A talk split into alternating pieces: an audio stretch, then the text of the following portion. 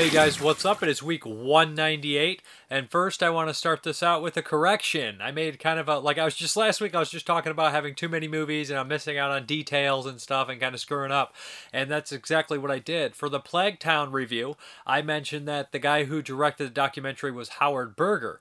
I confused this Howard Berger with the guy from K&B, formerly K&B Effects. It actually is not. It's another guy who works in the industry um, named Howard S. Berger. So sorry for the confusion. Um, it's actually actually not the same Howard Berger. I went ahead and cut that little seven second clip where I mentioned that out of the last video. It's just assumed because the industry. I don't know what I was thinking. I just saw the name. I didn't. I didn't think to dig deeper into it. I apologize for that. Also, keep uh keep a lookout for the 22 shots of Moodz and horror commentary we did for the faculty. It was a Patreon thing. It was pretty fun. Me, JP, and Jeremy did it. And then also uh, the Forgotten Gialli box set. We're continuing into box two. Me and Duncan McLeish over on the podcast Under the Stairs Network uh, podcast. So look for that. But we're going to hop into the first review, and it's from Synapse Films. And this is one by Josh Becker, and this is called Running Time, uh, starring everybody's favorite cult guy, uh, Bruce Campbell. Okay, you guys know Josh Becker because he did the 1985 movie Thou Shall Not Kill. Except, um, which is a really wild, crazy movie that stars Sam Raimi and a bunch of other familiar faces. Um, from that kind of I'm not even so familiar, but basically from that kind of Sam Raimi camp early. You'll see Scott Spiegel and people like that. So I, I've always enjoyed that movie, and I was always curious to see this one or more from Josh Becker. I know he's still working to this day, but okay. So this stars Bruce Campbell. Um, who else is in here? Oh, geez, I think it's Jeremy uh, something, but the, the, Jeremy Roberts, and this guy is in um, People Under the Stairs. You'll recognize him right away. He's a slew of other things. Um, Art LaFleur is in here, and kind of the gimmick on this one is it's kind of like Hitchcock's Rope, where it's all done to look like one continuous shot. It's also shot in black and white. Um, and honestly, I would have guessed this was a little earlier than '97, but I guess with like there's a lot of crime films being being made there, and this is definitely kind of in that caliber.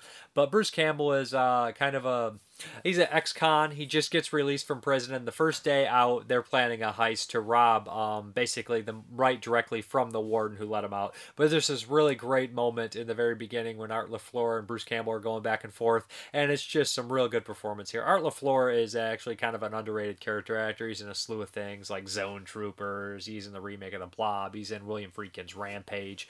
The guy's in dozens of movies. You'd recognize him right away. But their interaction's great. But I, I was really impressed. About 10 minutes in, I was like, is this all in one shot? I, I knew about the film, but I kind of like to go in a little bit blind in a lot of these movies. I was kind of very excited, and it kept this real this this energy throughout the first two thirds of the movie. I do think that the energy slides down just a little bit, but the first two thirds are actually pretty pretty uh, interesting, and I think they're well done. I think the whole movie's well done. Um, it, it is 1997, so um, they do talk like criminals, so be warned.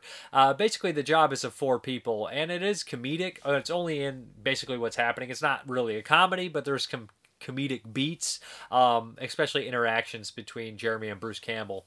Um, and of course, he's just uh, kind of paired up with a bunch of idiots except him and Buzz. Uh, but yeah, ends up that they try to kind of crack this safe and everything goes, everything you can possibly think of goes wrong you can actually start to feel the frustration.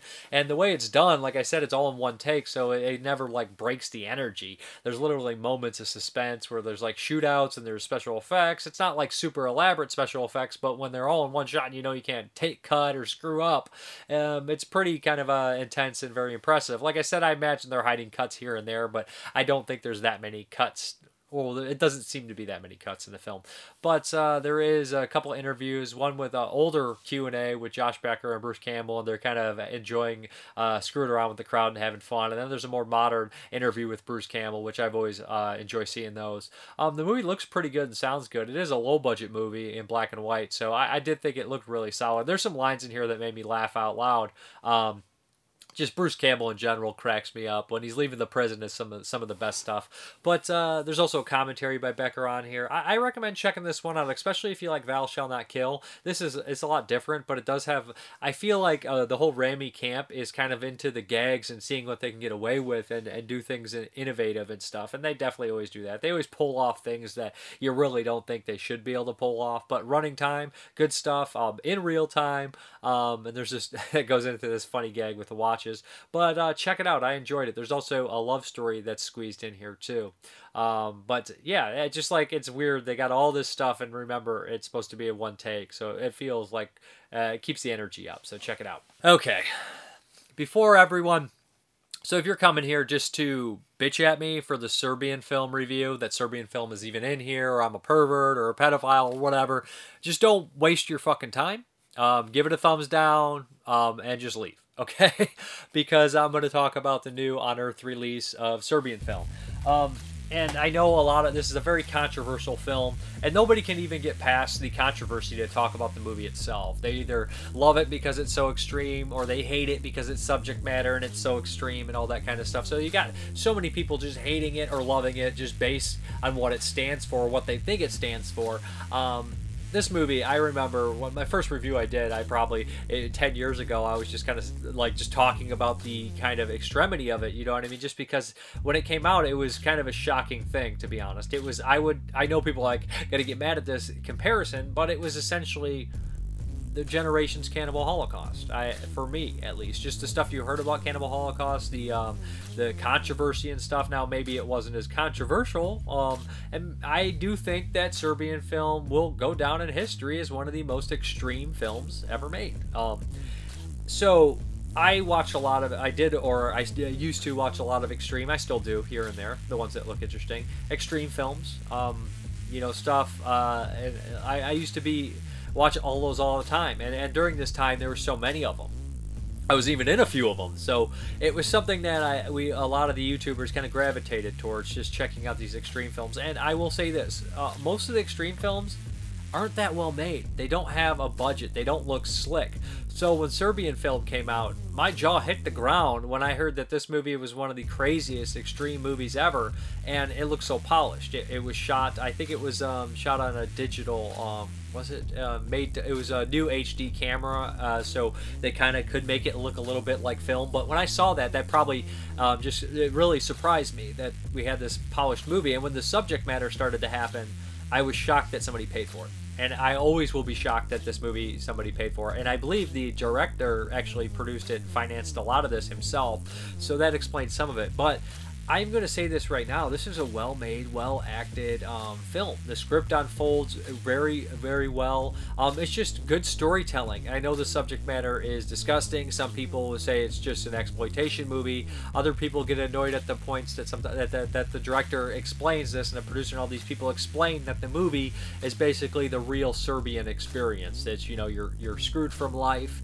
you're screwed for everything. Um, but it, it's a it's it, the whole movie at the end of it, it, it is very shocking. And it's so shocking that it creates these I am to sound very sick for saying this but it's almost like um, two kind of ways you look at it. You're appalled. You're so shocked at certain things but then at the same time it go it crosses that line to the point where it's so insane that you're like, I can't believe I'm watching this, and you start to kind of see some humor in the extremity.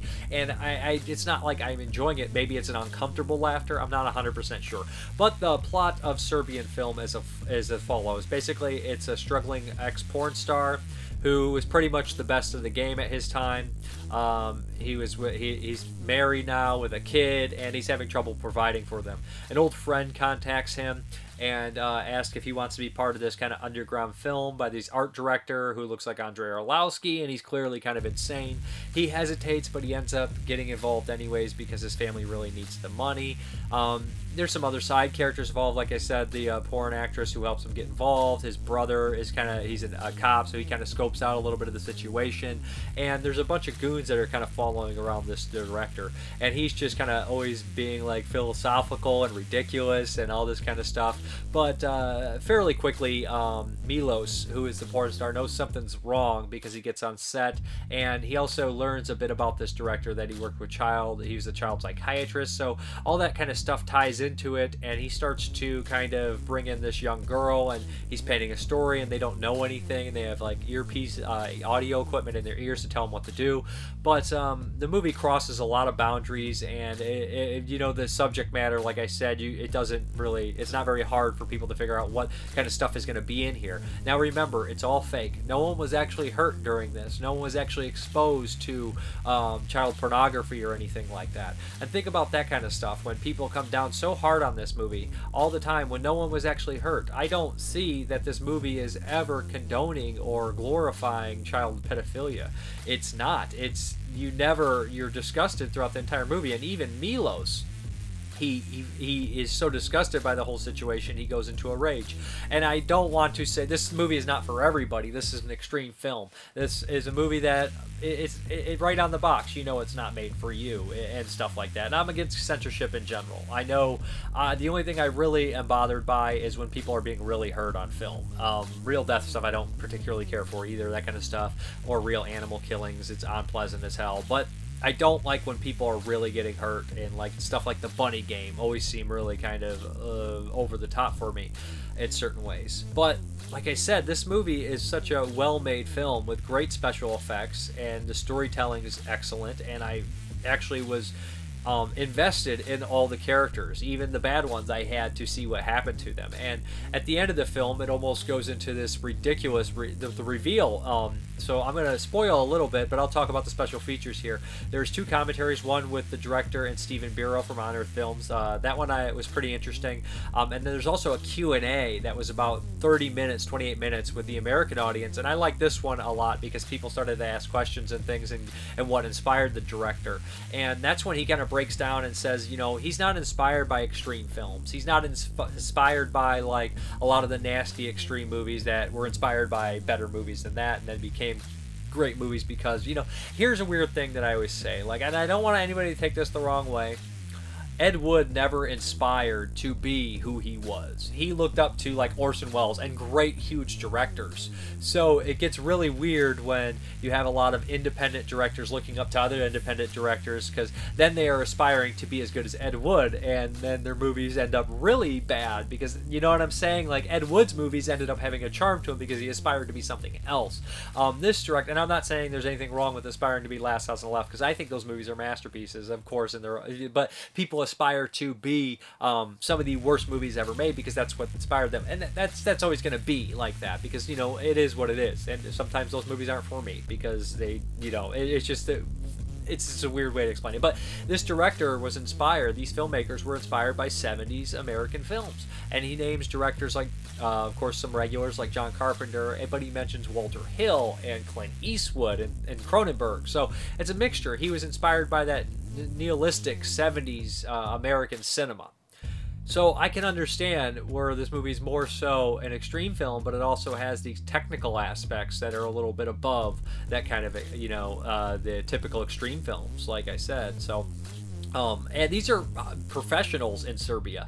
The actual one of the actresses in here plays the voice of um, Elsa in uh, Frozen for Serbia. She sings the song in the Serbian version, which is my understanding, which is completely insane. So we're talking next level here, and this does kind of happen too in a movie that's foreign. Will be said, you know, this is an extreme film in the United States, um, and a lot of films you know what I mean? Like it's it's lumped in with a lot of the extreme stuff in here, while like Jörg Buttgereit's movies, like Nekromantik, were always lumped in with the extreme cinema in America, where Jörg Buttgereit looks at himself as more of an art director, from my understanding, than an extreme director, although his subject matter has extremity in it. So it's a very strange kind of slippery slope. But also some other features, like I said, there's a commentary with the movie Crypt guys, Adam Green and Joe Lynch. I did not get a chance to listen to that one, but I used to listen to their show, and I, I will definitely listen to it later down the line.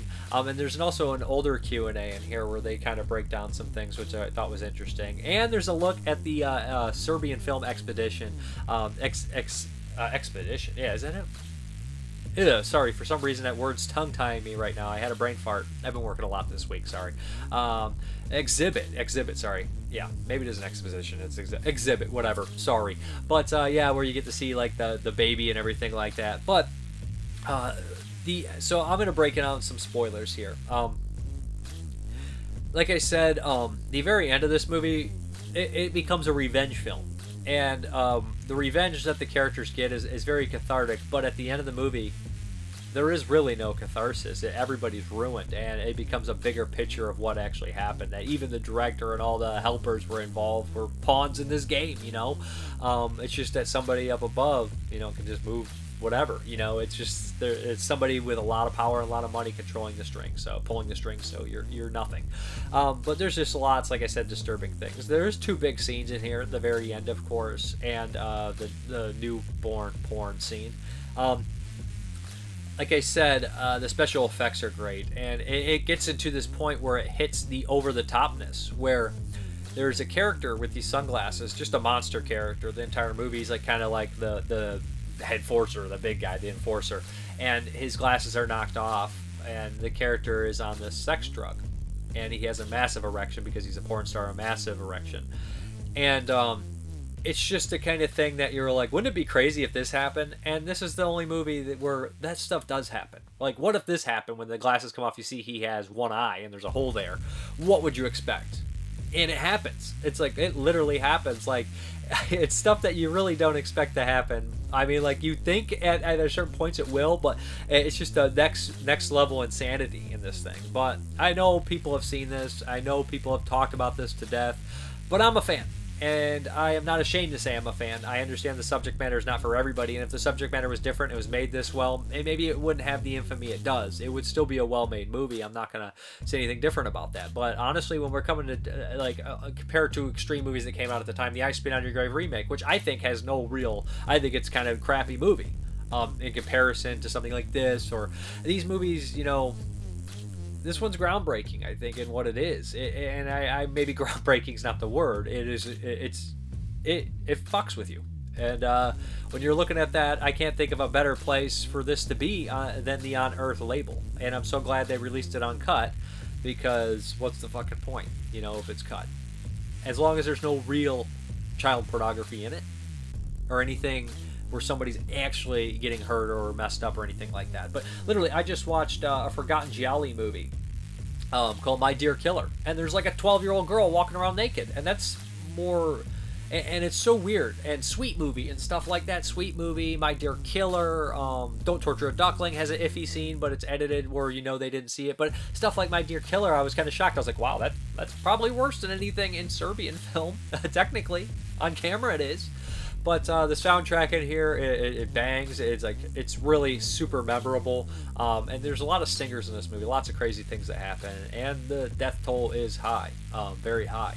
Um, I like the performances of him and his brother and his wife, and, and everybody's just very good in it, and the director too.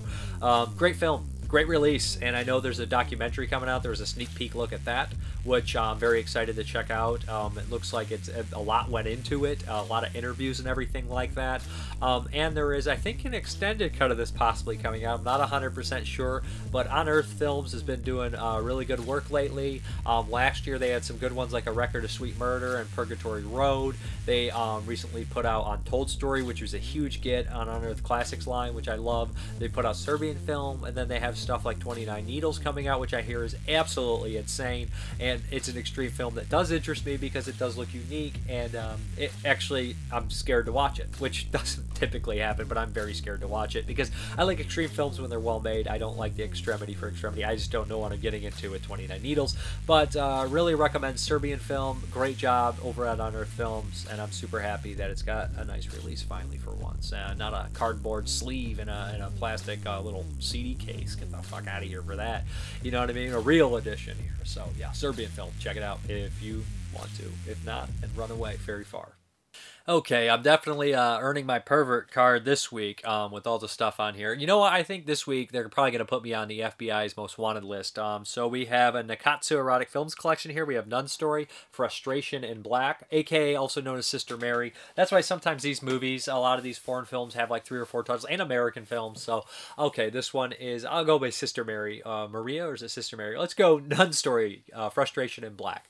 So this is an early '80s one. Um, uh, Japanese nunsploitation film. I'm mostly familiar with the Mexican and Spanish and Italian nunsploitation movies, so I never actually dived into the any of the Japanese ones. Although I know there's a couple big. School of the Holy Beast is a very popular one. So um, we have this poor girl who joins a monastery. Um, the picture quality on this one is not great, even in comparison to a lot of the other Nikkatsu Erotic films collections. I imagine the elements weren't as well preserved or something like that. But um, she is basically in this monastery and pretty soon she knows that there's some corrupt stuff going on. Um, this one it, it, takes like 30 minutes before anything. Eh, well, there's some like scandals happening, and we see an abortion and stuff.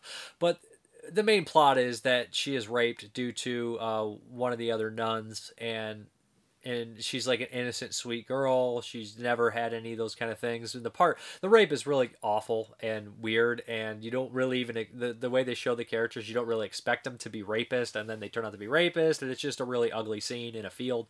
But uh, it ends up that she ends up getting pregnant, and there's all sorts of horrible things happening. But the scandal kind of comes through and we realize that the nuns and the priest in there are corrupt. And it's one of these movies where like you feel like almost every man in the movie is a pile of trash. Any like and i have to point this out too that there is a woman who is raped in a nun's eh, in a in a nun outfit twice. Is it what would you call that? A habit? The habits thing goes on the head. I don't know what the entire outfit is called when a nun wears. The robe and the habit never that kind of stuff. But there's a woman who is a nun who is raped twice in one movie in like 20 minutes. And it's just one of these things where like you're like so grody so grody so grody.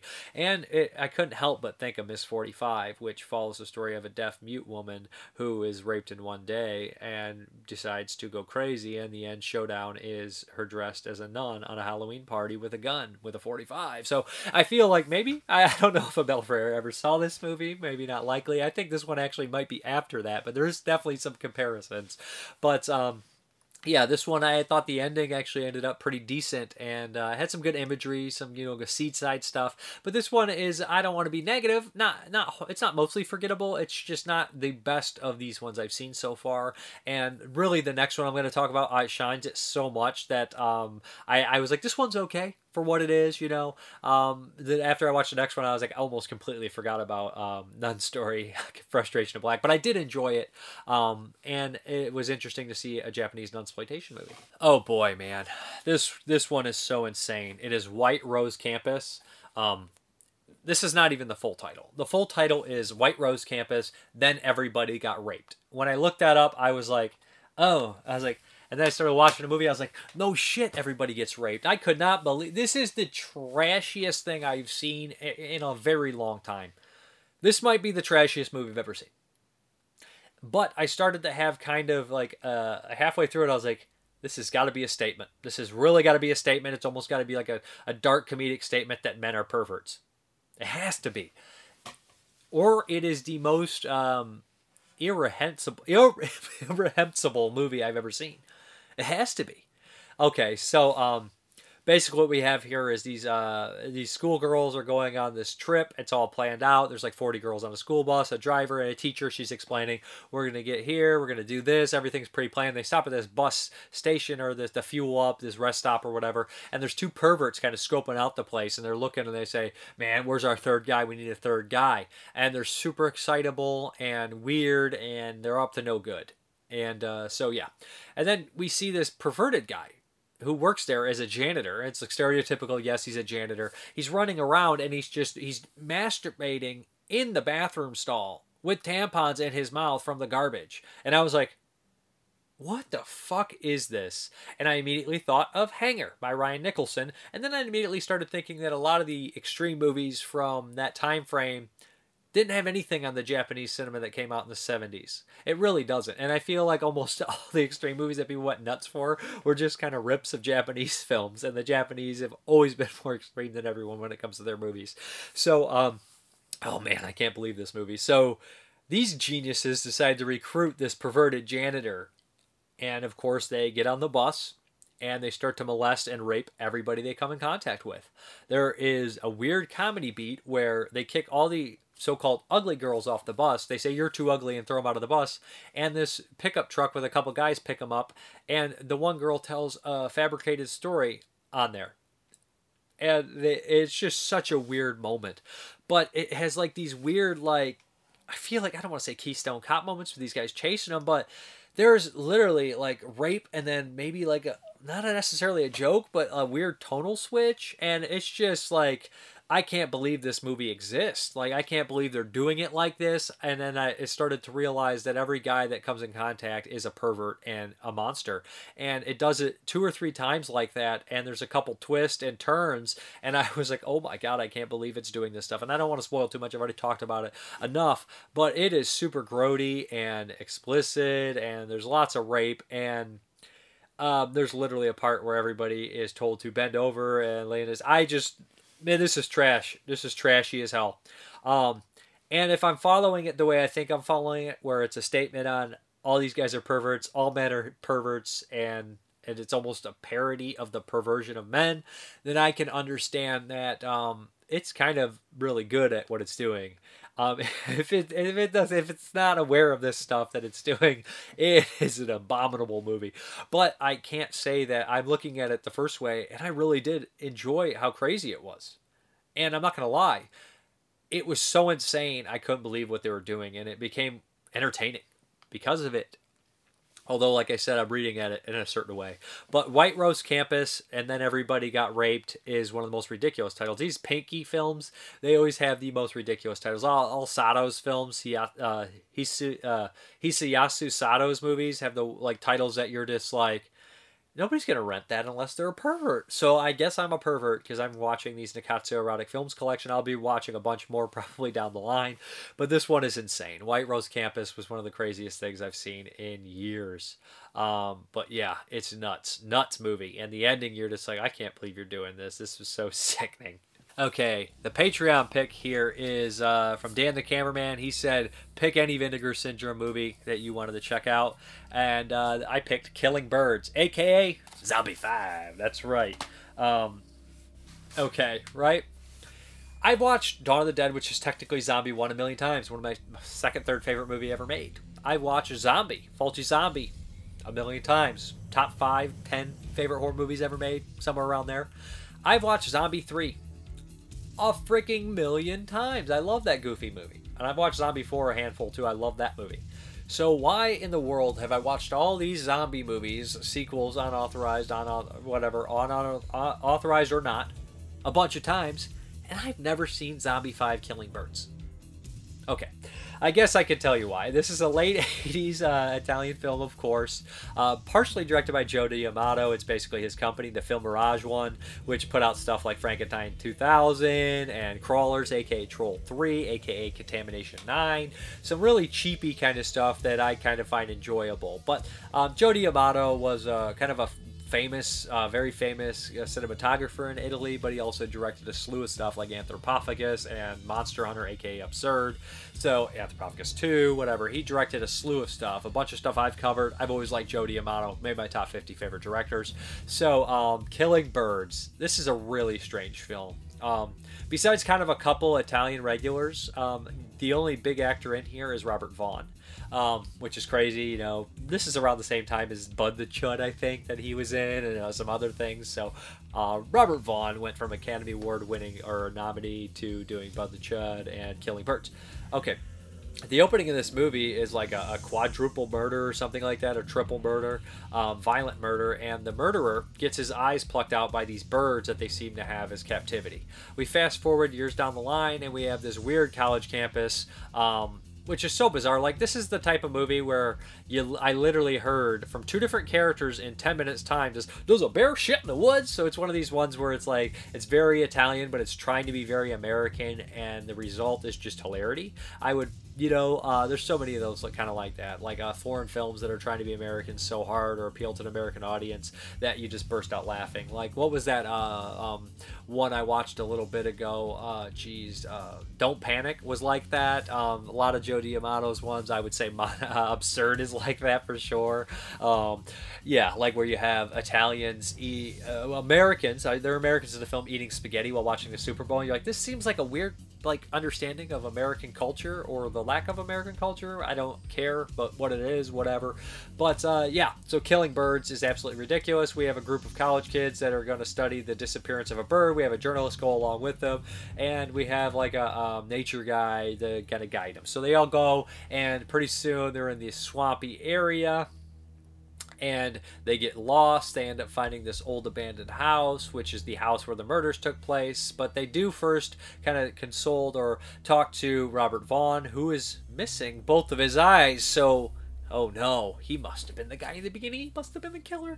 So, um, and you know, there's some weird situation with them right away. So, pretty soon, they get in the house, and there's no real killing birds. Not really. And not really zombies either. They're more like black demons from like the Lenzi film or something like that. So they start to pick them off, and most of them die in absolutely ridiculous ways. The deaths are fairly gory though, although there is a guy who gets killed by a generator. That's got to be a first. But his friend just watches him, where he's like, "Oh no!" and it's his hands in there. He's like, "What are you doing? Turn it off! Kick it over! Pull the guy out for just don't let them die. There's so many of that in a lot of these Italian movies, like these latter day Italian movies, where they'll just be watching like their friend get massacred, and they'll just stand for like ten minutes, like. But um, this one is super cheesy. Um, I did enjoy myself. I'm not gonna lie. I do like a lot of the late '80s Italian films. This is weird that I never watched this one but now I could check it off the list. The transfer looks amazing, like ridiculously amazing. It was very hilarious to see how good uh, it sounded and looked and everything like that. Samm Deighan does a commentary on here where she breaks down the zombie films and their numerous authorized and unauthorized sequels. She talks about Joe D'Amato, all the players in the film. Um, great commentary, really enjoyed it. Um, and I love her work. Her and uh, Kat Ellinger's work together too. So always got to mention when I mention one, I mention the other usually. Um, but great commentary on here. There's also some interviews with some of the, the players in here. Anyways, great release by Vinegar Syndrome of a movie that um, I will watch again, but it's I can't give it like a hold hearty recommend. Like this is a fantastic movie. It's a fantastically entertaining movie, but it's not a great film. But hey, you guys knew that already. Okay, guys, let's uh, dive into Survival 5, and this one here is Chaos. That's right, Chaos by David DeFalco. Is that who directed it? Yeah. Um, boy, I'm gonna take some heat on this one. I know this movie's not popular. I know it's not well liked. I saw it when it came out. Originally, this one was planned as a Last House on the Left remake. It ended up becoming a homage. David Hess. Oh, sorry. David Hess was originally supposed to be in this, um, but some reason he wasn't, which is unfortunate. He was going to play the cop. Okay, so Kevin Gage, Sage Stallone are kind of the bigger actors in here that I would recognize. You guys know Kevin Gage is kind of like a, a side character actor in a lot of big movies like um, Heat or Con Air very memorable character. Plays Waingro in Heat, and he's in Con Air. He's got one of the lines in the very beginning was like, "Yeah, I'm a regular, a regular hound dog," and I just always remember that line. He's got a special glint in his eyes that shows you that he is insane or crazy. It reminds me of the glint in um, Day of the Dead that Steele gets when he uh, is on, on the corral and he's like, and he does a fucking A line. You can see like the the glint in his eyes, and I feel like Kevin Gage has those same intense, crazy eyes. I've always been a fan of this guy too. He pops up in what's the other other one. I think he's in Laid to Rest actually too. Um, so the plot of Chaos is fairly simple. It's an updated version of Last House on the Left. Now, don't take this the wrong way. Um, but Last House on the Left's original intent, right, was to basically show people that violence is ugly and disgusting. It is not a pop western movie where you fire six times and eight guys fall down with no bullet holes in them. Violence is ugly. Um, it, it should be shown ugly. It should be shown miserable, right? He wants to show the audience that violence isn't fun. That's kind of what Wes Craven's intent was, right? For Last House on the Left. And it was a redo of Virgin Springs, anyways.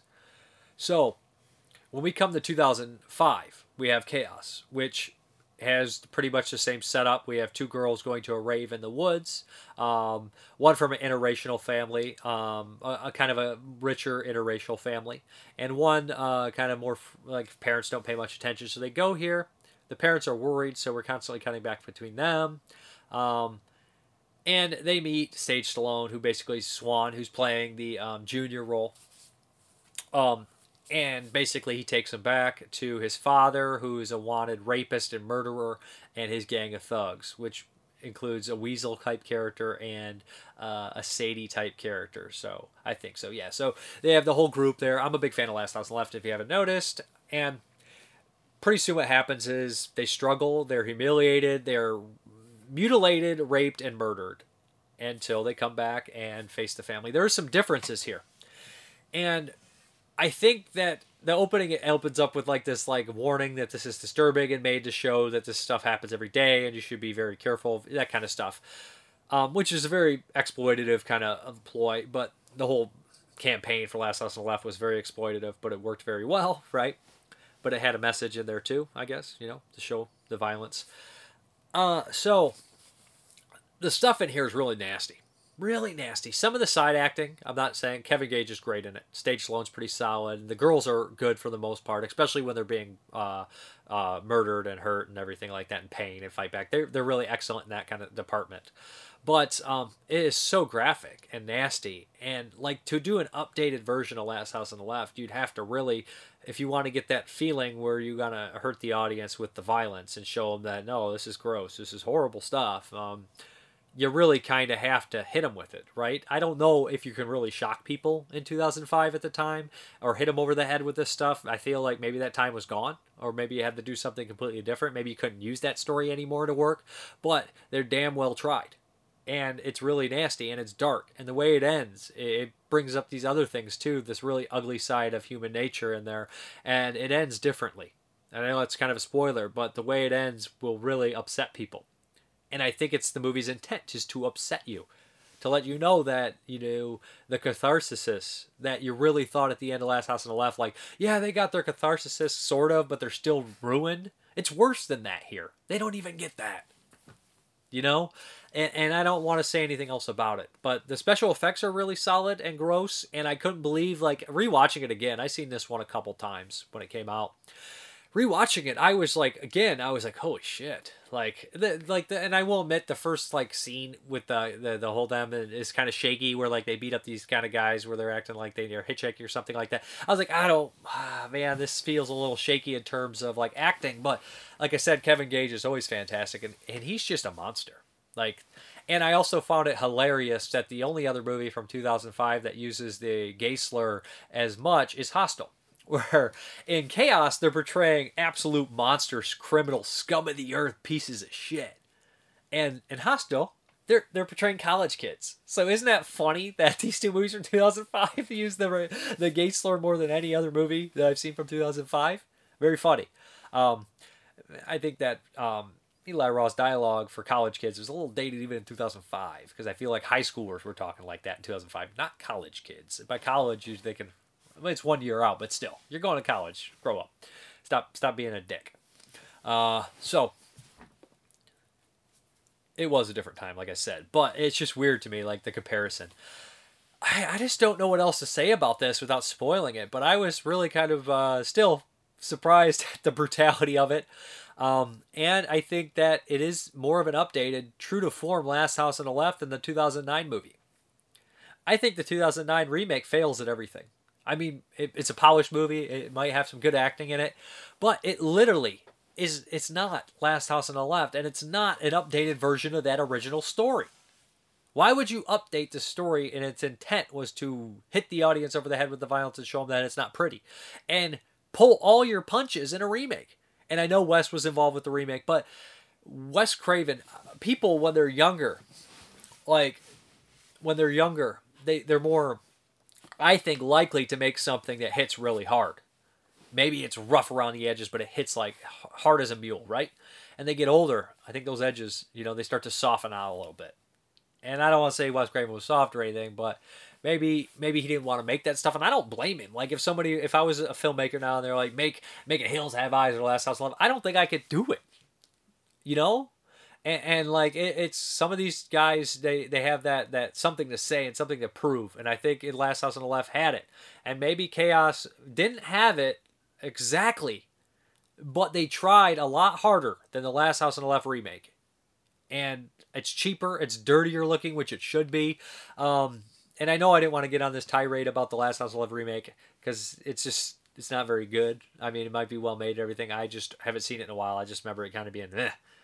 But I think that uh, this one doesn't really pull its punches, and I think that's kind of what you need to have when you're making a movie like this. And I know I, I had some complaints about Becky too, um, and I know people, a lot of people enjoyed it, and they're like, "Well, Becky doesn't have to be that," and it doesn't have to be that. But if I want to watch my revenge movies with horrible characters, I want them to be horrible, and I want them to, you know what I mean? Like I need to see that like realism in there if, you're, if that's what you're showing me.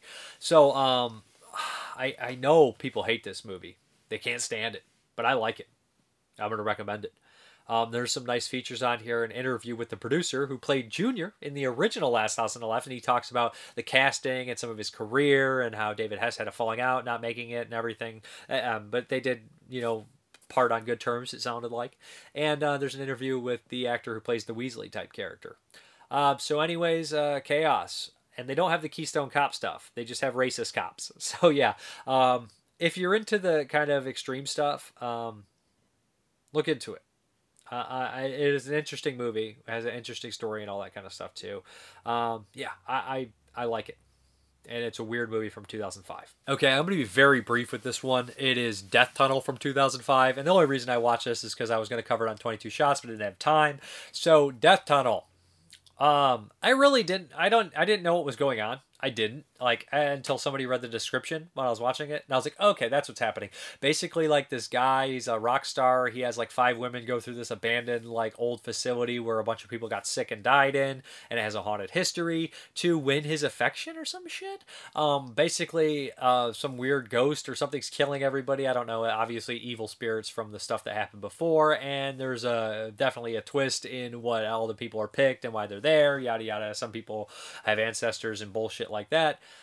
Um, the first five minutes, I was like, oh, this is not going to be as bad as everybody says it is. This isn't bad at all. The setup's cool with the, the plague and people being wrongfully buried and experiments. I was like, this is going to be cool. And then it started, and the editing started cutting in, and um, the weird voiceover would be like, six dead, go, go, go. I'm like, what are you talking about, Willis? I have no idea what's happening here. The editing literally was so sporadic and sloppy and weird, and um, everything about it just made no sense. Everybody felt like they were supermodel, and they were just not not very good at acting or maybe delivering their lines, but who could deliver these lines anyways? So I don't blame them. I mean, I, I don't think I could do any better, so I might as well shut up. But literally, there's just points in the movie where I did not know what was happening. I could not follow anything. It was just sporadic, terrible, not 2005 editing, just horrible movie. Just not make any sense to me. I couldn't follow it. It gave me a headache and it's just not very good. This is old man Parker, get off my lawn. Can anyone make ends meet of this movie? I don't know what the hell is happening. Um, if they didn't tell me the characters were dead after they died, I wouldn't know they died. Um, and there's this really hilarious scene where the characters like spreading up a fire escape and it's like cutting sporadically and moving and all this stuff. And then they jump on the roof real quick and they fall right through the roof. And I immediately just started laughing out loud. Um, absolutely ridiculous movie. Um, not good. Worst movie of 2005 right now for sure. So I don't plan on watching anything worse than this. And I only watched it because it was for 22 shots and I didn't even review it on the show. Um, awful. So yeah, Death Tunnel. No, thank you. Okay, we got a, a big chunk of here of uh, 2005, and this is uh, Kazuo Umezu's Horror Theater six six six six. I can't talk right now. Six dark tales to make you cringe. Um, so I guess I'll start and break these all down and start with the first one, um, which is House of Bugs. And this is directed by the guy who did Pulse and The Cure. So kind of a known name in here. Um, this is a really weird story here. These are uh, ranging anywhere from about full 50 minutes to an hour and six being the longest. Most are about 47 to 52, I'd say, something along those lines. They were made for TV in 2005. They're shot on, I think, digital, maybe even video. They look very cheap. But okay, so the first story, House of Bugs, is a weird marital story, but it's kind of cool. It's definitely a metamorphosis story, Kafka story. Uh, so we have two points of view of this husband and wife kind of telling the story where they both think they're cheating on each other, and the wife uh, is accusing the husband of being abusive, and they both have these people that they're kind of rely, you know, relaying these stories to. Uh, one of which, with the husband, he had a kind of a, a, a one night stand with her years back, and the other guy is a cousin. But the other two do not know this, so they're both suspicious of them, and it becomes really wild and weird and just strange and i don't necessarily know how to explain it but they show these two points of views within like how they uh, the the husband and wife kind of understand the metamorphosis book and everything like that but um, there's some really awful cgi in this one that is hilariously bad. There is a couple practical moments in there too are okay. This one is kind of interesting but i don't know how much i liked it. Um, not one of my favorites of the six but were uh, interesting enough and i definitely need to read metamorphosis because i keep seeing movies that are referencing it and i'm a, i know that i'm missing out on stuff. And I even watched the movie Kafka from 91, and it was a batshit crazy experience that I know I would like better if I was familiar with the, the character's work, the writer's work, way more. So, yeah. This one, uh, I would say iffy on it. I don't love it. Okay, the next one is Diet. And this one's super strange as well. I really forgot to double check who the directors are because there's a lot of famous peep directors behind these. One of the directors, like I said, was Paul Cinquer. Another one did Meatball Machine from this year. And geez, there's like the all of them are, are kind of famous directors. I want to say the guy who did Meatball Machine did The Present, but I'm not 100%. He might have done Snake Girl. So this next one is Diet.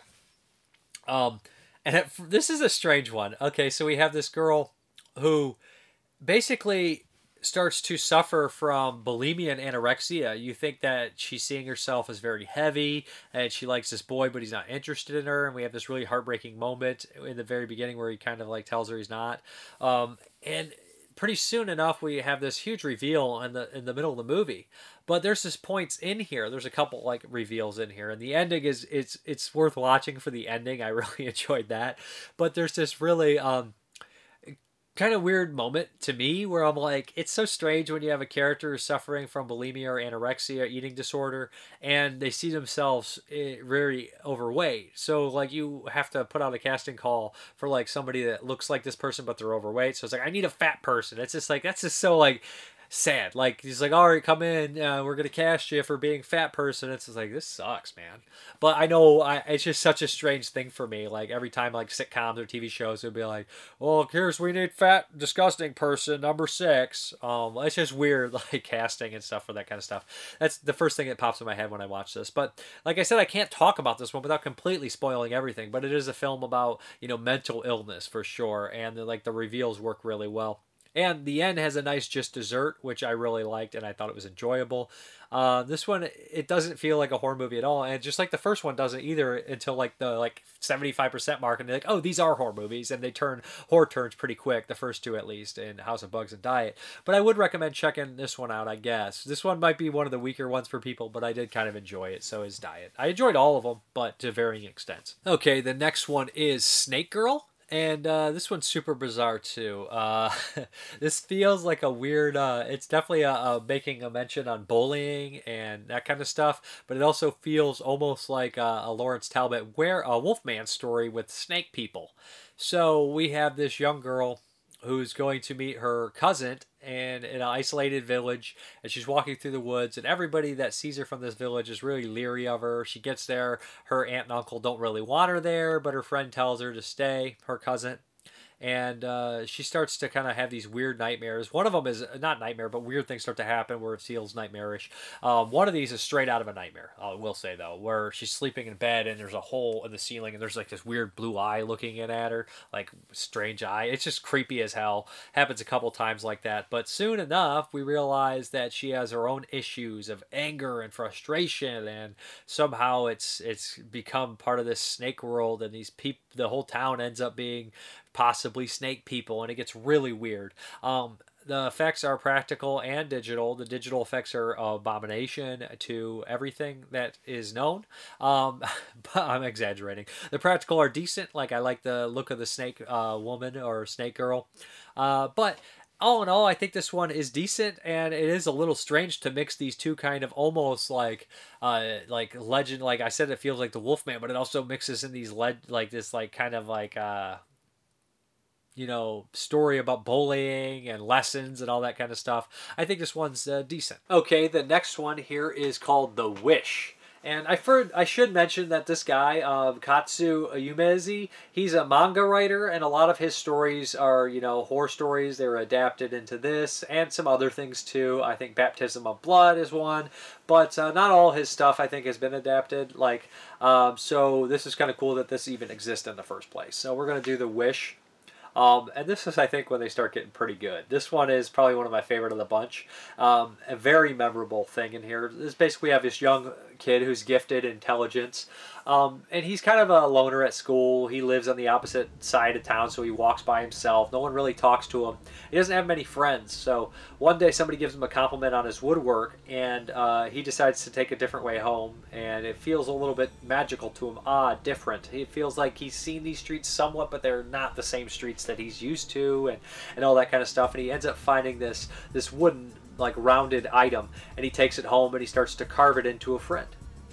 Um, there's also this like kind of wish fulfillment thing. His father tells him about wishing on stars and all that kind of stuff. So he ends up making a friend, and it's really crude and weird looking. It has these like brackets on it to move its legs, wooden stuff, and it has these big eyes and these pin mouth. It's very creepy and unsettling. But this becomes his only friend and uh, he's very loyal to his friend. He gets mad when his mom makes fun of it, but his parents worrying about him send him to a more public school where he immediately finds a girl that he's interested in, and they become friends. But um, you know that wish he made and that doll he made, they're not having any of it. I'll leave it at that. But uh, there's some really creepy moments, and there's a good uh, standoff at the very end. I think this one works really well. It's really creepy. Um, and you saw some of the comic pieces of it in the opening, like you see the doll on the window with the rain. This one works really well, and I like the weird kind of almost magical storyline where he says he takes the different road home, and he, you know, he just saw something they normally wouldn't see, and it feels like almost like a, a different street, and the world's changed since he went down that street. Anyways, this one's really solid, really good, and really creepy. And I thought that the way they moved the puppet stuff worked really well. Good stuff. The next one here we have is The Present. Um, and this one is wild, man. I think this is the same guy who did Meatball Machine. It, it would make the most sense, right? Okay, this is a weird take on Christmas. You know, you usually don't think Japanese and Christmas because I don't think that there's that many as many Christians in Japan as there is United States and some other places I'm more familiar with. But we have this young girl who uh, she's kind of dating a young uh, a young guy. They're uh, like six friends are going to this. They, it seems like they rented out this kind of this hotel, and basically she's planning on losing her virginity to him. Um, then we have kind of like this flash with her at a young age where her parents are telling her about Santa Claus and they tell her who he is and she has to be good or he's gonna you know he, he, he won't give you presents but he'll do something way worse. So before long, um, she sees the the clerk as Santa Claus, and nobody else does, and it gets very strange. And pretty soon, soon enough, Santa Claus comes in with uh, a vengeance, and he starts hacking and slashing everybody up. This one's really gory. There's limbs chopped off. Um, there's some nasty stuff going on. It's very bloody, and then we start to realize that um, the spirit of Christmas is possibly not the same to everybody else, and it, it's what they were told to look out for, or what who would punish them is what the entity looks like. And I thought that was super interesting and how they went into that and very different. But uh, it starts to get really crazy at the end, and we start to have these possibly different realities. And I don't want to spoil anything, but it's nuts. It's gory. It's got a good Christmas look, even though it's a cheap looking movie. There's lots of greens and reds, and I thought this had good Christmas atmosphere, and I was very surprised by it. Um, and this one was much better than expected, and probably the best of the bunch, along with Wish. Those two are by far the best, but this one's really good. So check out Present, the Present. And the last of the six uh, films is Deathmake. And Deathmake, uh, this is a weird one. This honestly kind of reminded me of something that uh, Noroi would do. It kind of reminded me of that, or a cult where it has all these kind of paranormal people meeting into this abandoned school or place. This place is supposedly very haunted. Anybody who's went in's never come out. So they have like five or six. Uh, this producer gets them all together. There's like five or six psycho, like you know, kind of psychic kind of people, people that deal with ghosts. They all have major different personalities, and they all kind of like are breaking down who they are and why they're there and all this kind of stuff. And of before long something crazy happens. And it's not necessarily a ghost story it's an even crazier story um, about uh, different dimensions and insane shit like that. And this kind of bug creature comes out this mantis like thing. Sometimes practical looks pretty solid sometimes digital. The digital effects in here are not fantastic but they start to get picked off here and there. It's in a creepy location. Think this one works decently enjoyed it. Um, and it does have that kind of tackle like a team of psychic people go to a place. You know it's been done a million times but it's not exactly the ghost that they're looking for or what's not. But uh, I thought they did some cool stuff with the white sheet they have hanging up and shadows and stuff. Overall, I was happy I watched these. The first couple, I was like, maybe I should watch all these. And then by the time I was done, I was like, yeah, I liked more of them a lot more. Like, I liked two of them quite a bit. I thought two of them were okay, and you know I feel like two of them are great and two four of them are okay. I'll be more in that kind of that that way. But anyways, uh, yeah, I'll, I'll post probably some clips that I can find, trailers maybe, maybe even the theme music to hear. Because right after like you hear the theme music five or six times, it definitely gets stuck in your head and you're like humming along with it. I enjoyed it to be honest. But anyways, that is uh, Kazuo Umezu's A Horror Theater. Um, there's uh, three releases you can get separately, or you can get the three disc set. Um, I would just try to go for the three disc set. Makes it easier, all in one place. Nice. What's up, guys? We're here for Blind Spot, and this was my pick. And this was uh, Paul Verhoeven movie from 83 84, The Fourth Man. Um, yeah, so I definitely had heard about this movie for years. Uh, as a thriller I always wanted to check out. And a lot of his movies he shot in his home country before the States, I had not seen any of them. I'd never seen Flesh and Blood, Soldier of Orange, Turkish Delight. Um, well, there's a, there's another big one I can't think of. Jeez, whatever. Is it Spetters? Did he do Spetters? I, I can't remember. But regardless, this was one that uh, caught my attention the most. It's kind of like a thriller. Um, jeez, it's almost it's really weird, strange film. Mm-hmm. Categorically, uh, thriller is the number one category, but I, I would say definitely horror and just strange. I don't want to say film noir necessarily, but there's definitely a femme fatale for sure. A femme fatale. It has like that kind of Polanski Hitchcock thing going on. Yeah, mental illness, psychological thriller mm-hmm. type deal. Um, before I forget, next week is "It Came from Outer Space," which is your pick. Yes. Um, which is one of the Rocky Horror Picture Show songs, right? Yes. But okay, so this follows the story of Goomba. Goomba. He's stuck. He's stuck. Our cat's stuck on the chair. They right. should be scratching anyways. But uh, next week, he completely threw me off. Sorry about that, guys. You know, pets will be pets. Right. But uh, yeah, so it starts off with this writer, and right in the beginning, you he has this weird obsession. He's not all there right off the bat. He mm-hmm. spots this uh, young male that I think he thinks might be a hustler, possibly, or regardless, he doesn't care. He's very intrigued, and they're in this magazine shop, and he's looking at pornography, and he tries to approach him basically tries to follow him on the train, loses sight of him, and ends up kind of getting on the train and has a strange hallucination, which is very, very much full of premonitions that happen later in the film, mm-hmm. uh, where you wonder, has he been to these places before? And then you kind of start seeing as the film unfolds that a lot of these things are coming true, and it gets really bizarre and it starts to screw with your head and everything like that. Is there supernatural aspects? Is there mental deficiency? All sorts of weird things. But the imagery on that train was amazing when he's Great. the way the camera works, where he's staring at this picture, and you literally go inside the picture. He does, and then he walks around inside the fucking picture, goes in a building, and there's the eyeball and the tomato juice thing. It was just really well done, and I was very impressed with it. It's so different from uh, Paul Verhoeven's RoboCop or Total Recall or Starship Troopers or uh, freaking Showgirls. So different. Right? Yeah. Like I didn't rec- like I don't see that style carried over. I feel into some of the other stuff I have seen of his. Well, the thing about his style is like he never ever uh, tippy toes around things to me. Right. Like he's not subtle. He's not subtle at all to me. Like with RoboCop and Starship Troopers, the satirical shit's right in your face.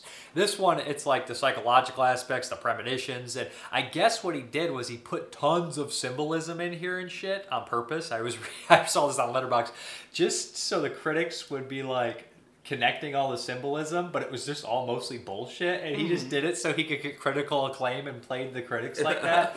Because really, it's just a story about a guy who has obsession and mental illness, or there could be something else going on. The, the, the title, The Fourth Man, basically, he ends up meeting this, uh, this woman who he's interested in, and it turns out that she has a boyfriend. Um, and that boyfriend is the guy on the train who he is obsessing about. So he right sticks around in this weird, creepy love triangle, and he thinks he might be playing psychological tricks on both of them, but he actually might be the uh, fly. That, right, he might be the one that's you know yeah. might, might be killed.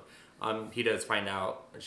I don't know if about spoiling. Well, I think that we can talk about like some of this bit. Um, we typically don't spoil the newer ones, but these ones in Blind Spot, they're right. Blind Spot for a reason because they're fairly popular movies like you know, so like you know, he comes to find out that she's kind of like like a black widow type, yeah. where you know she's like married three times, all three husbands have been killed. So that's where the title Fourth Man comes from. Times before and and, and uh, you know, like he debates. You know, is he going to be the fourth person or is Yep. it going to be the the male that he's in love I, I love when he watches her like private film reels that she must have left out for him to find on purpose. Yeah. And the one guy, the lion stuff, I'm like, ah, because there's that real awful um, traces of death, which I think I turned off. Um, like if you thought Faces of Death was too much, Traces of Death is really bad, where it's just like this voiceover and this guy's feet like gets out and films these lions and he gets mauled by him. It remi- I immediately had flashbacks to that, where uh, this guy gets killed on the safari in this. Like you, they don't even show you the deaths, but you just fill in the blanks where you know Right. exactly what happened. But uh, no, um, the actress who plays um, the femme fatale is in. Geez, Eve of Destruction, which is one from '91 about this kind of robot that's carrying a bomb in them, which is a really fun, cool movie. Um, it's one of the three or four killer robot movies from 1991. Um, yeah, I really like this. I thought the acting was tremendous. I thought it looked great. I thought that it was, like I said, there's not really subtlety, but there's imagery and I guess symbolism is just kind of fun. But there's lots of kind of stuff that would be bothersome to some people, like the religious iconography. People like, oh, uh, gay Jesus stuff. I Oh don't like yeah, it. and there's a lot of like like gay subtext in here. No, Oh, it's yeah. it's gay actual text. I mean, Yeah. he wants to, you know, be with uh, his, own his boyfriend. sexuality is a very strange character because he's not he's bisexual like and uh, I the scene where him and uh, the girl have sex the woman have sex and he says you have like a slender uh, boy's body and that whole scene like you ever see movies like how sex is filmed really weird in the editing and it's just like all this like sappy like soft focus lighting shit? This felt like real sex. Like it felt more real and it wasn't like hardcore or anything but it felt Right. real. Like you know what i mean? Is there any kind of scenes where they like somehow managed to make him look more realistic and not over the top? But i felt like it was actually a really well done sex scene with him and the, the woman there I think it was too, actually. Um, maybe not as well as uh, Forbidden Planet. No. Stop it. Yeah, the, the saxophone cut too. Those were like raunchy sex scenes. Though. Right. I mean, this is explicit. It's not like it's not explicit. But what's really weird about this movie is he spends this whole time trying to track down this uh, this man and seduce him, and then when he gets his chance, he his own, own other obsession or Mm-hmm. his fear completely fucks it up, and you're just like, all that for nothing, really. Right. And and um, like I said, it feels very haunting. Like if you would watch like The Psychic by Fulci or any of these Don't Look Now movies with premonitions, this movie has premonitions. And when I think horror, I do think premonitions, unless we're talking about Spider Man or some shit. you know what I mean? Right. Um, I always really liked the, like the the the, I guess character arc or plot element of like the fake psychic becomes a real psychic and they don't know how to express or interpret. Oh, That's basically. Ghost too, where Yeah, the fake, yeah, yeah, the Whoopi fake, Goldberg and the Ghost. charlatan basically becomes the real thing. Yeah. Or um, that movie, The Cleansing Hour, which came out last year, a couple years ago, about the uh, exorcist on the internet has to be a real exorcist for once, but he already lost his faith. but uh, yeah, so there's that going on, and there's a, I had another interesting point that I was thinking about too.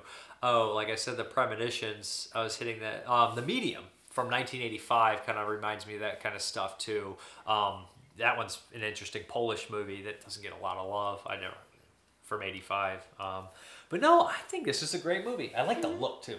Yeah, it looks really good. I, I like the, the dark setting. look to it. Great setting.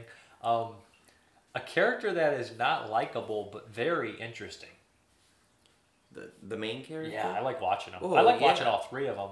Well, it, it's I think it's kind of cool to see a, a gay character presented in such a way where it's like it, I'm so sick he's of like, not like feminine or like masculine. He's neither. right. He's just And he's very witty too. I love when he's on stage and they're like talking and he's doing the writing stuff. It, it does get very old to watch um, like stereotypical gay or African American characters. It's just like, come on, we still doing this shit? Like Right. everybody's unique and different. I know sometimes the stereotypes cross over and what, whatever, but still, I am so sick of seeing like the overly feminine or like the biker gay guy or something like that. Or this character is probably, I guess it would be a third stereotype, maybe the artistic gay type. I guess. But he's a weird character and he's not typically like any other character. Mm-hmm. But there is so many of these psychological thrillers where I am a sucker for it because you could do a lot of different things, and all the characters are always they're they're like the same, but they just do different like stuff in their psyche and stuff. I don't know. So the question is, there's that great scene where they hug, and you know he's manipulating her because he wants to get her boyfriend. And they like show her face hugging him, and she obviously is hiding something as well, Right. Which I loved. Um, now, was that in his head? Was that a trick for the audience? I think. Do you think she's bad? I think she is. Like it, they don't really come clean with it, but like her her last scene in the in the movie is walking off With some Um, other guy. with and she's like, "Oh, you is it you paraglide or what, what does he do? I can't remember." Something dangerous that he shouldn't yeah, doing. exactly. But what's funny is she definitely was getting a lot of money from the situation. She has the three urns in the in the, Mm-hmm. mauso- the crypt. But how would you feel if you were they just put your body next to the other husband? Right, that's I'm like, kind put me next to my parents or something. I don't want to be there. right. But uh, what, what's really weird is, do you think he she planned on marrying the young guy or him and killing one of them? you know, she probably couldn't get away with, you know, because she is, she does seem to be going for a certain type, and it's usually a very rich person and somebody that is into some sort of weird extreme or So she was just screwing them for fun, or do you think she was kind of gold digging to see if the writer had any money? Be- well, she knows the writer doesn't have any money because he couldn't even like get the train there. Yeah, she was paying, which is very strange though, because Yeah, yeah, why was she fooling around with him? I mean, she liked him though. She, it was love. It No, it was was not love. true love. It was not because she was clearly manipulating him in a weird way. I don't know what was going on. Like, Right. see, they leave a lot of that kind of open ended. Right, and then the other guy, while he had money, I don't think he did ne- anything necessarily that was. Well, like- he didn't have that much money. He was doing a, a medial job. He was a construction worker or something like that. He didn't have that much money. But life insurance policies, but they weren't married. You see what I mean? Right. And Which- do you think he died before she could cash in on anything from him? So do you think that he screwed up her plans? Maybe he did.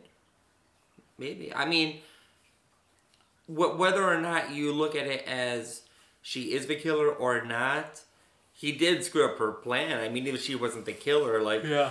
he, the whole reason why the boyfriend was there was to cure his like three minute, you know, and he's out thing. Oh yeah. Yeah, because that that was the whole shtick was like, oh, I love this man. You know, he's he, he's amazing. The But sex can- is terrible, and so, and then that's when the writer's like, oh, I'm a sex expert. I can probably cure him. You know, you see my mystical psychic powers, and then, well, he gets the blow kill. And I love that he had like read the information and he's playing it like he's guessing. That's just Yeah. such a slimy thing to do, and it just makes me like cringe. I'm like, oh man, that's so uncomfortable. But um, I thought it was a great movie. I would give it. Um, oh, do we read the reviews first? Yeah, I think we do. do. I'm gonna do creature features John Stanley from my old ripped up book. And where are we at? The Fourth Man, uh, 1984, three out of five. Paul Verhoeven, director of Total Recall, spins a weird allegorical tale about a homosexual writer who suffers hallucinations and undergoes horror when he meets a black widow whose husbands have all died mysteriously. A multi-layered Dutch film with subtitles. Subtitles is spelled wrong. No, it's right. This may offend some with its sexual and violent content, but art film lovers should find it fascinating. Jorgen Crab, or how do you say his name? Georgen Crab, Renee. Yeah, no, no. AKA Blunt. Okay, The Fourth Man, three out of four stars, 1979, 98 That's- minutes. Yeah, oh wow, 79. I don't think that's right. Uh, do, do, do. This early Dutch shocker plays like a cross between the work of a Brian De Palma and Roman Polanski. A gay alcoholic writer, Crab, begins an affair with beautiful blonde hairdresser Soutendijk. I don't know, Yeah, yeah, Swedish or Dutch. As the relationship progresses, Crab discovers two obsessions. The first, to sleep with what's her name's handsome young boyfriend, Hoffman. And the second, and more disturbing, to discover what really happened to Renee's three dead husbands. Admirably frank in its presentation, no Hollywood film would feature casual frontal male nudity or homosexual characters who aren't face stereotypes, which this has striking imagery and shockingly gory twist ending. Even with the poor dubbing, it's still well worth seeing. Originally 104 minutes. Ooh. We um we watched the subtitled version. Yeah, we watched it in actual Dutch. Yeah. So um, he was dead on. We said all that stuff, Yeah. and I didn't read that before. Did you? I oh I totally did. Oh, but well, I want I- but I I, I- felt the way so I was like I wanted to say it out loud. I, I agree. I agree with him Yeah. completely. And it was uh, um, James O'Neill gave it three out of five, 75 percent. I would give it close to an eight and a half or eight eight and a half out of ten. I really liked it. I'd give it a four out of five. It's a very good It's movie. very good. It was. yeah. I think it might be. It's the best psychological thriller we watched besides Peeping Tom. Uh, well, we watched a lot of psychological. Yeah, that was pretty much half of my horror movie. I Right. watched psychological. Like, the- I picked Repulsion, Peeping Tom. It's like here's a guy who just wants to Magic. have sex and be a woman, and uh, then he goes crazy. That's that's probably a quarter of your picks. I feel. I was traumatized as a kid, and it's mixed up with my sexuality, Right. and now I'm fucked up. That's all the movies I picked. I'm Um, picking all these space adventures, and it's like so it's this guy that threw houses on the wait, windows. wait, wait till he's a truck driver by day, crossdresser by night. It's 1973, and his dad beat him and made him wear a dress. Oh. So now, every time he drives the truck, he keeps high heels under his seat. But when the woman finds it, he has a flashback, and he forgets, and his dual personality crosses over, and he's he, he goes nuts. But honestly, I can't wait for the crossover movie that we're gonna do. The space psychological thriller uh, character study. this alien is con- confused with the sexuality because Right. his mean parents beat him up when he was a little uh, toad thing. on his planet there is no gender, but he comes down to Earth, and it's like, oh no, what's got designated roles? it's like that old uh, uh, Shock SuspenStories from like the Twilight, from the EC comics, where like I remember them talking about that one. I don't uh, where like the aliens are on a special planet and they have like red robots and blue robots, and they keep them separated. They're like, why? Because it's like because he's red. And he doesn't deserve it. That's what they say. And then, Yeah. like at the very end, the astronaut's like, "You guys aren't ready to come to Earth." And they're like, "Why not?" They're all sad. And then he gets to the ship, and he's an African American guy. Oh, Unfortunately, that comic was more progressive than we are. Yeah. Because we suck. Uh, but anyways, Fourth Man, excellent movie. Uh, highly recommended. Next week is It Came from Outer Space. And uh, after that will be the movie we make called The Fourth Man Came from Outer Space, the mixture of the two movies. Yes. okay, we're done.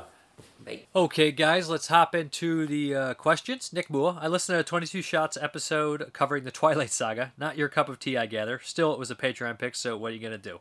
So, I wanted to know what movie you uh, would you never want to rewatch for a Patreon pick, no matter how much money they throw at you. Um, I would just refund them. Um, I really am not to do the vo- vomit gore movies ever again. I just don't think I could handle that stuff anymore. I really don't want to watch it. Um, not not even because I, I just have no interest in them anymore. And I wouldn't want to watch like a two and a half hour Bill Zebub movie. I wouldn't do it. I'm sorry. So yeah, those are the ones. Stuff like that. Uh, like anything that's purposely made horrible that's very long. Like it's like here's a four hour movie of me like driving a truck eating nachos and nothing else happens. I'm not gonna watch it. During one of the many uh the the name of the Rose rewatches, I was thinking how weird it must be for someone who loves books to suddenly be trapped in a maze full of them. Hence my question. If you were trapped in a maze full of DVDs and Blu-rays, would you even want to leave? Let's say there's an HD TV and 4K player present, uh, plus food. Yes, I would, because you need fresh air. I'd like to exercise, interact with other people because honestly, I hit a certain point in my like time. I honestly have trouble. I can't hit past four movies a day usually. I like at four, I'm like, all right, I need to get up and do stuff. I have ADHD. I, I could watch movies all day maybe, but not that long. Not for life. Um, what else do we have? Are there any decent werewolves versus vampire movies out there? Probably not. I know there's a, a scene in G's um, Howling Six, not a great movie. Um, the Underworld's movies never interested me. Twilight's awful. Oh, geez. Um, there's a couple episodes of Tales from the Crypt that involve that kind of thing that are decent, especially one in season two I really like called The Secret. Spoiler, sorry. Final point, I promise. You probably don't care, but I saw those Twilight movies too. I even read some of the books, which state that the native tribe are skinwalkers and shapeshifters, not true children of the moon. The inverse werewolves, those Voltaire, uh, Volturi dudes, fear the children of the moon and tried to exterminate them. Yes, but in the advertising, they basically refer to them as werewolves, right?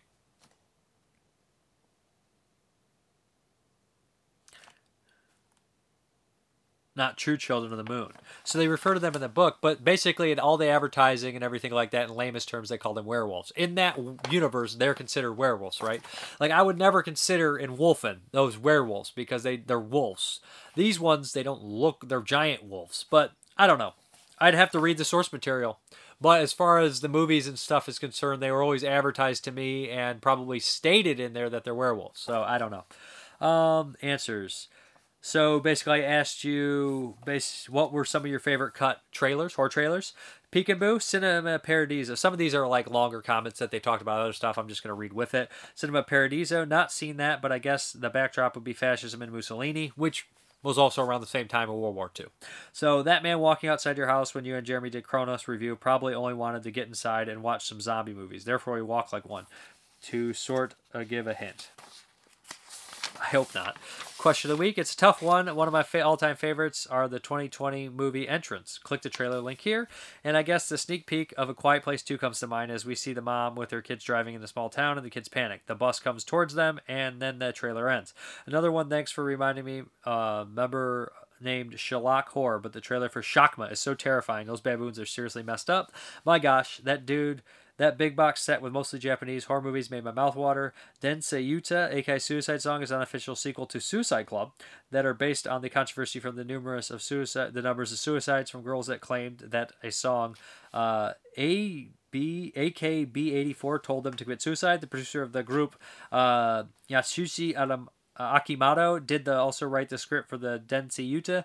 I might send you a mail about the metaphors and stuff on Jitsatsu Sakura since it has so many so much things that many people have missed or not understood if they don't know Japanese. I know Suicide. Oh, he says sorry for the long text. Suicide Club is very crazy movie. I've watched it a couple times and it's always a little confusing. Joe Carroll. Uh, damn, I wanted to say the Frontiers trailer, but the English one is different than ours. In the German version, there's a cut in the middle that says, then it says the film contains a particularly large number of scenes with an explicit representation of violence. In order to spare the audience nerves, there is now a short musical break. Then a classic music starts playing and the gore starts in starts coming. That's great. It's just it's a controversial pick, I guess, but the Angela chapters also has a fucked up trailer. Lucifer Valentine is just something else when it comes to editing and sound design. He's very good at that. Uh, so much so that it makes you want to throw up on top of the puke. Yeah. Dead Flintstone. I really like the editing in the house of that Jack Built trailer. It's uh, time to Bowie's song Fame and works really effective. That movie, that song is used so much in that movie. I love it. Sherlock Horror. Some of the best horror trailers I can think of are those Shakma and about Killer Monkey, or should I say Shakma? Everybody knows that. And the first Paul Naschy many uh, Paul Naschy's many werewolf movies. It goes by several titles, include Mark of the Werewolf, The Night of Satan, Hell Creatures, Dracula and the Werewolf, and Frankenstein's Bloody Terror. Despite the fact that the movie has nothing to do with Frankenstein or Dracula. Also, gotta love the original trailer for Alien, which is as effective today as it was in 79. And I can't forget the great trailer for Return of the Living Dead with that awesome song "Do You Want to Party?" It's party time. Other great trailers include Cannibal Holocaust, with what with that beautiful theme playing against some of the most disturbing images in cinema, and the classic Blair Witch Project trailer that traumatized a generation. Keep up the great work, Mr. P. Thank you. Uh, Nick Mua, they don't make trailers like they used to. To these uh, days, they spoil everything. That includes my Get Off the Lawn mini rant.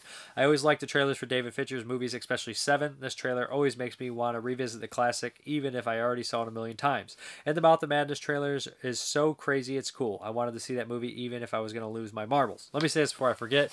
There's old trailers that are like five minutes long that literally go through the whole movie. So, um, the real life Daco style of Wes Craven's Nightmare trailer puzzled me and made me want to see it at the same time. Sadly, back in the then in a small town like mine, horror movies rarely made it to theaters.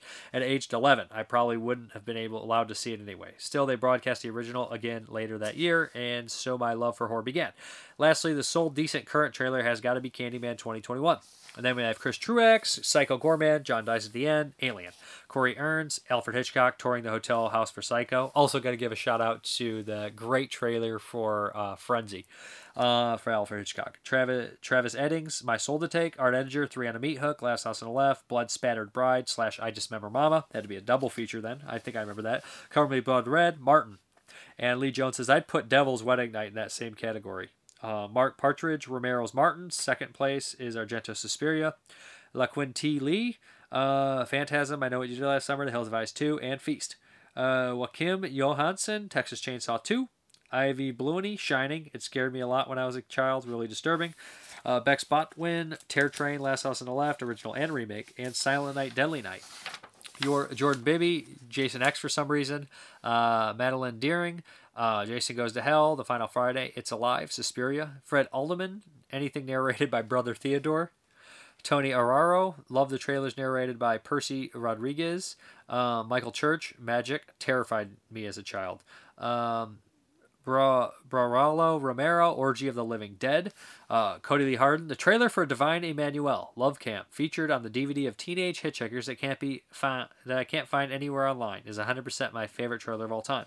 Peter England, original trailers of the unreleased trailer of Exorcist, Alien, John Carpenter's uh, The Thing, plus the rare Ice Block teaser, and The Fly. Rob Kopinski, A Nightmare on Elm Street, is a 14 year old kid living off of Fangoria. The TV spot sent shivers down my spine. As a result, saw it in theater, perhaps the greatest moment of my early years. Awesome. Matthew Head, Leatherface trailer that was a bit like Excalibur. James Bickard, The Twilight People, Frankenstein's Bloody Terror, and The Mad Doctor of Blood Island. Danny Barry, oh, uh, he post um, The Lift. the tagline on the lift is the best. For take the stairs, take the sta- stairs. For God's sakes, take the stairs. Uh, Brad Skies, I drink your blood, I eat your skin. Double feature. Uh, John Fisher, you're you're you will witness these this ugliness. Uh, Brad Skies, pretty much anything on Mad Ron's previews from Hell. Kevin Keegan, um, I, I don't know if John Fisher had a trailer link there or not. I don't have it. I must have missed it. Kevin Keegan, The Legend of Boggy Creek, Just Before Dawn, Basket Case. Mark Humphreys, Alien, builds up tension without giving too much away by showing you flashes of images as the music builds. Ryan Matthew Ziegler, Maximum Overdrive, I'm going to scare the hell out of you. Love Stephen King, all crazy in that. Eric Whiting, Alien to uh, Shining. Brett Lawrence, Chud, Night of the Creeps, Warning Sign. Matthew Cantor, The Blob, remake and popcorn. And then Glenn D. Worthington, the German Army of Darkness trailer is awesome. Then we have some comments. Jerry L. Jerry L. sucks about the Hostel DVD double pack from Mill Creek. I actually have the same set, but I have the I have yet to watch it still on the DVD, however. I'm curious if everybody sets like that. Kentuckinator, watched Addicts Exposition Expeditions on Tubi last night. Really interesting flick. Thanks for reviewing this one. I wish the lead actor was a bit more charismatic, but he didn't uh, detract from the overall experience. I agree. Incarnate, Larry, happy to see you stocking up on Japanese stuff lately. I've been doing the same. Cruel Restaurant is wild. You'll never look at dumplings the same way again, ever. Haha. I don't look at dumplings the same way after Untold Story. Eric Townsley watched my science project with my adult son. He loved it. I saw it when I was in high school. It was a fun time. Keep up the great work. Thank you.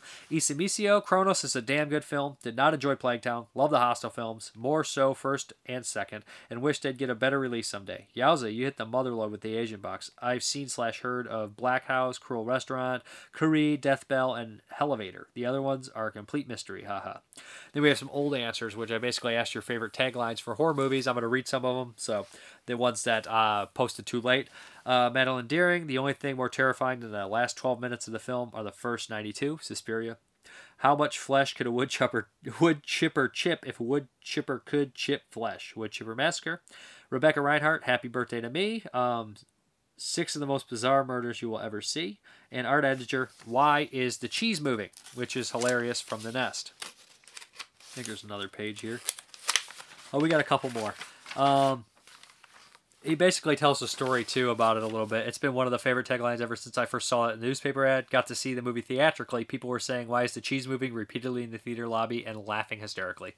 Uh, hilarious tagline. Daryl um, Daryl Marsh, pretty sad. Pretty Sally May died a very unnatural death, but the worst has yet to happen to her yet. Deranged, great movie. Christopher Bickle, Pieces. It's exactly what you think it is. Carly uh, Allison, in every town there's a house in every neighborhood there's a ho- one house that adults whisper about the ch- uh, about and children cross the street to avoid. People on the stairs. Travis tiro for the last house on the left remake. I really dug theirs. If someone hurt someone you love how far would you go to hurt them back? Jim dude i warned you not to go out tonight maniac. Shane glass strays. They say cats have nine lives Will one of them be yours? Oh shit, that's great. But uh, question of the week. Um, it's kind of a cop out. I didn't think of one, but I thought of it. Um, you know how me and Jeremy did Hammer Time. We did. Um, I did the VHS Voyage. He did um, the Blind Spot. We're gonna do another Blind Spot, but I'm curious what would you guys be interested in us doing? Like a Universal, Godzilla, something like that.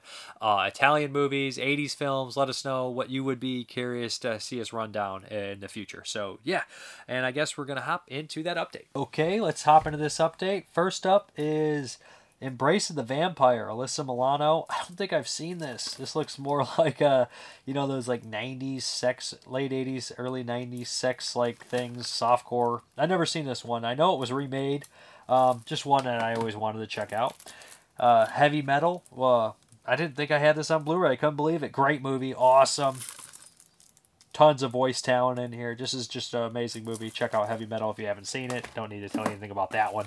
Um, the uh, 90s version of Island of Dr. Moreau. Um, awful movie if I remember correctly, but hey, I am very interested in checking out the unrated director's cut, I guess. And I remember the special effects being awesome, and I wanted to rewatch it since I watched that uh, Richard Stanley doc. Then we have Bad Seed, classic movie from the 50s. Uh, awesome, amazing movie. Best Killer Kid movie, probably, right? Most famous or most classy, I guess. Then we have The Haunting. Um, didn't have The Haunting on Blu ray. I don't think I've ever seen the original Haunting. That should be on a blind spot coming up. But I believe Richard Johnson's in there. Yeah, that's right. Russ Tamblyn. This guy. Oh, wow. Cool. Very cool. And then we have some Scream Factories. Some of these were Target buy two get one. Rockula. Yeah, was not going to pay full price for Rockula. Uh, he's a vampire who hasn't scored in 400 years. Tonight's the night he keeps a date with fate. Yeah, Rockula. Uh, looks fun. Looks ridiculous. I was willing to pay the 14 bucks or whatever, 13 bucks. So uh, the Nightwalker, William Castles. Gonna try to grab any William Castle I can. So yeah, not seen this one. Sure, it's pretty good. Then we have I Saw What You Did. Another William Castle one with Joan Crawford. And then we got Crucible of Horror. Love that cover with the castle. Michael Gough on the back there. Uh, we have Circus of Horrors. Remember, this one had a good cast. I love circus and horror films, so I always love when they go together. Yeah. Anton Diffring's in here. And I thought, uh, freaking Donald Pleasence. Yeah, Donald Pleasence is in there. Oh, and, and the lady from Brides of Dracula, which is one of the best Hammer Draculas. We have Leech Woman. Ladder Universal, I believe. I don't think I've ever seen Leech Woman. But I sure hope it has a Leech Woman in it. For Forever Young, Forever Deadly. Ooh, it's going to be one of those life stories. Don't want to age. And then we have Buried Alive from Kino. There's actually like two Buried Alive movies that came out around the same time. Um, one in '89 and one in '90 or something. I, am confused by it myself, but yeah, I don't I don't know if I've seen these or not. This is one of them. And then we have Random Acts of Violence. Finally got a Blu-ray release. I really like this one. This made my top ten. I know that a lot of people don't love it, but I really do like it myself. Interesting, crazy, violent film. Check it out on Shudder. Um, I think it actually does have something to say about violence. So. And then last is a DVD of Piano Man. Beat up, but hey, it's it's from '96. I think this made Moodz's top ten. He mentioned this one being real good. So, yeah, I'm gonna definitely check this one out when I get a chance. It's got those weird little side connectors. I'll get some. I need to get some case replacements. Where's a good place to buy new cases? It used to be everywhere. Now they seem really expensive. But uh, anyways, back to the video. Okay, guys, thank you very much for watching, and as always, have a good one.